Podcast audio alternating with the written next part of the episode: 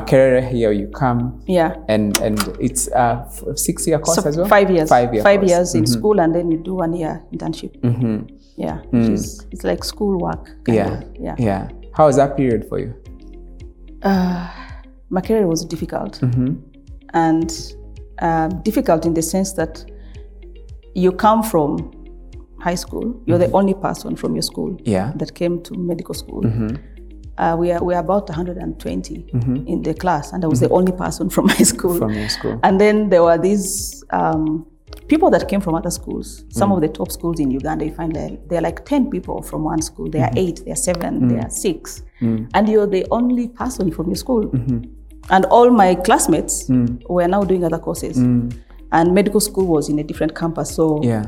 like, um, my social interaction with my classmates was very limited. difficult. Yeah.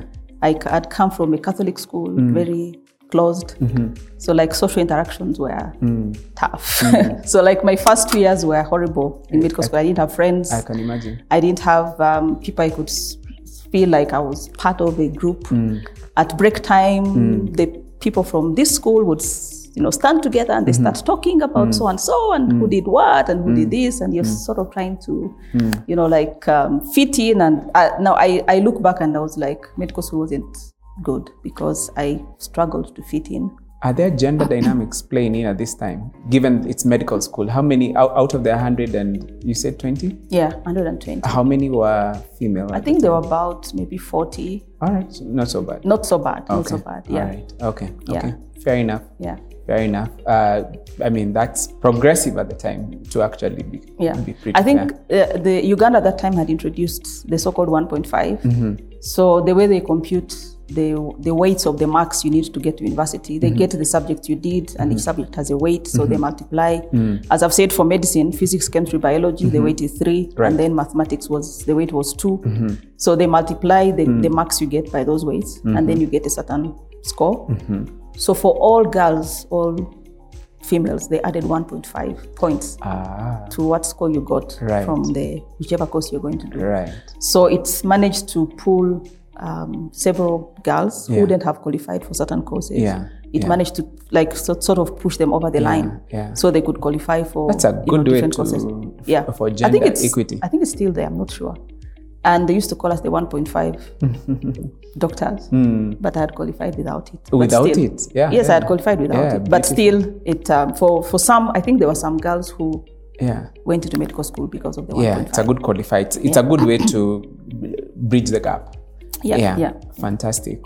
So, um, d- despite the difficulty in social uh, Yeah. set- setup, you pulled through academically. Yes. Um, I think uh, my kind of brain, I, it's, I, I absorb things. Like when somebody's teaching, I absorb mm-hmm. things. Mm-hmm. And I, I used to struggle a lot in high school to revise. So imagine I was doing four principals. Yeah. so we'd get to school and immediately the first week people are reading, they are having trans nights, you know, mm. put your feet in cold water in a basin and read and read. And I'll be reading my novels. And people, actually, my roommates used to hide my novels so I can read, read something so that I can do exams. Hmm. And I would tell them if I don't retain something in class and I read it up, I won't retain it for longer than two weeks. So I don't hmm. need to waste my time reading from day one hmm. of class because those things are going to leave my brain anyway. So I, I focus in class, I retain a lot of what I'm taught in class. When exams are near, I just go and brush up a few things here and hmm. there, hmm. and then I just go into the exam. That's very unique. Now, then I go to medical school. Hmm. I think the first year there was a book which was about this big. Actually, the books were like this big. Wow. So I, I, I got there and it was like um, culture shock. not, not a culture shock. I expected it, but then medical school was not. Our degrees were not ranked. Mm. It wasn't like you can get a first class in medicine. Mm. So I was like, okay, I don't need a first class. Why do I need to? I don't need to do anything beyond me getting a 50%, which was the pass mark. Mm. So I'll do what it takes to get a mm-hmm. 50%. And so I got I got my 50s, my 55s here and there, I don't know, 60 here and there. Many times I look back and was like, that was stupid to do that. but then um, yeah, it was tough, but it was it was manageable. Yeah, as I've said, the books were huge, so you'd sit in class and um, internalize as much as you can. When it comes to revise, as I, I carried over the same habits, I would start revising two weeks before exams. By the time I'm through the anatomy book, It's the biochemistry book, the biochemistry book is waiting, Yeah. and the exams are like two days away. I've spent two weeks reading anatomy, and I know biochemistry is Yeah. Two days away. I say, okay, um, this is weird, but I would close the book, open it, and read whichever page is open. Oh, then when I finish that chapter, I close it, I open it again, and read that whichever is chapter very open, interesting. and then just march into an exam. that's, that's a very interesting way to do it. I, I, it's Yeah. a habit you acquired when you are. um, yes, I don't. I don't think there would be any other way because if I started from page one, I would never finish. Obviously, so I yeah. just I mean, with books that size, you wouldn't. Uh, Yeah. Yeah. Okay. So I, I, I floated through medical school really, Yeah, and um, the clinicals the clinical years were good mm. because now you could go you love the practice. and I love the practice. You could mm. go and interact with patients, and mm. we do. We call it clerking. You clerk a patient, you read about different diseases. So I did very well in the clinicals, Um, but then the first the, of preclinical- Yeah.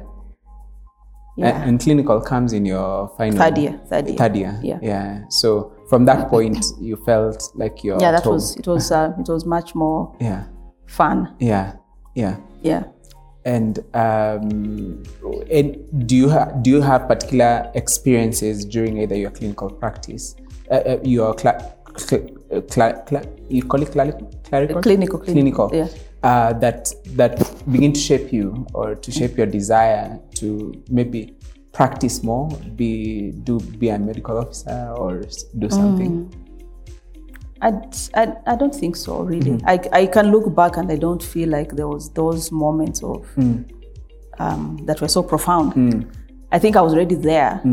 But then um, maybe the preclinical years, anatomy, okay, for those who don't know, uh, you get to anatomy class and you have to dissect the mm. cadaver. Mm. People, do you know what a cadaver is? so cadavers are dead people, mm. basically. And I think for me, one thing which I remember is asking myself, who are these people? Because there's a dead body there and you start dissecting it. And it's a very intense way of understanding the human body. Like, if I take this arm, you have to know where the muscles, where the bones, where the nerves, where the blood vessels. How do they, you know, which muscle crosses, which blood vessel, which nerve goes where? You start like literally from the fingertip mm. and you dissect mm. everything mm. until there's just bits of a person left. So for me, that was something which, um, in a way, I used to ask myself, who are these people? Mm. That's something which is quite mm. um, mm. like uh, even now I ask myself, who are those Who people? is the person Who are those people that um, were cadavers that were being dissected by, med- by medical students? But then um, in clinical practice itself, really it was the kind a kind of power that you felt mm-hmm. that there is a certain science that you you're able to connect the dots and able to um, it's almost like an internal algorithm in hmm. your brain. Hmm. You're able to connect the dots and say this person this is hmm. the issue.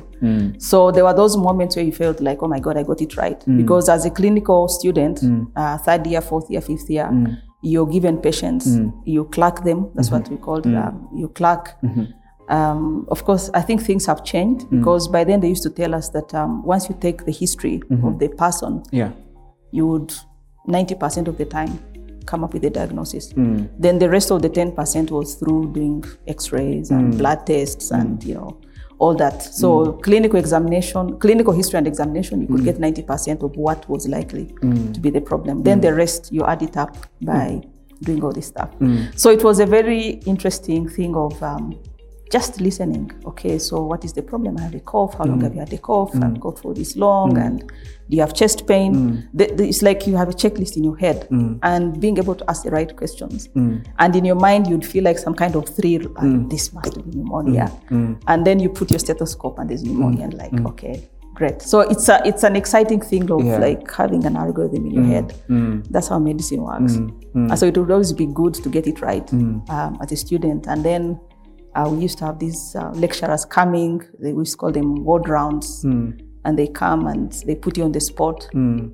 So those moments when you're able to remember stuff from Mm. anatomy, from I don't know, pharmacology, and put them, those were great. Mm. And so medical school was was good from that perspective of seeing the future. Like, Mm. um, okay, at some point I'll be there, saving lives Mm. Mm. because I can Mm. listen That's really to awesome. somebody's story Mm. and connect the dots and come up with the right. And right. have a eureka moment for them. yes, for- not just the diagnosis, but the treatment. The treatment. Yes, And, potentially save, save a potentially life. save a life. Yeah. Mm. Yeah. So That's, that's really amazing. yeah. Yeah.